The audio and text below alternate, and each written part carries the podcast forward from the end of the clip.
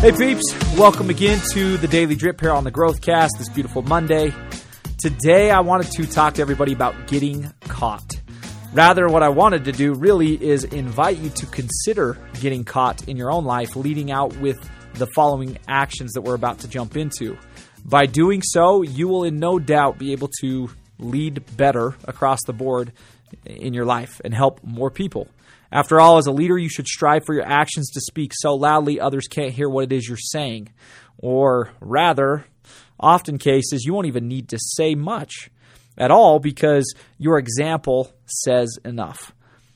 Here we go. Let's jump straight in.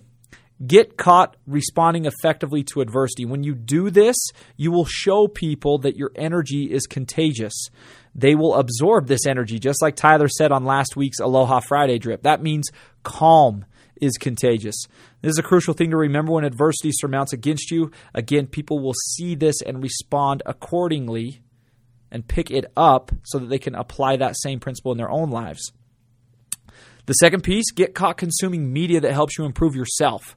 This will help people see, uh, w- w- people will see this and come to the realization in their own lives that they themselves could be doing more to earn better results. They might even pick specifics up from you.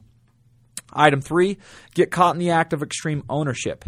People will learn the importance of ownership in their own actions by way of watching you and listening to you, and they will also learn or relearn, and the importance thereof will be reiterated regarding humility. Item four, get caught creating deep relationships with people by way of one-on-one conversations.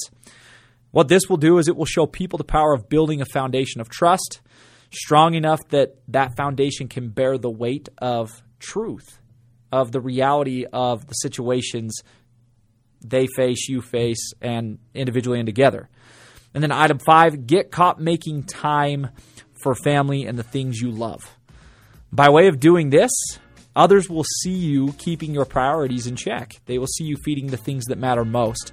They will see you happier and more fulfilled and thus be inspired to do the same.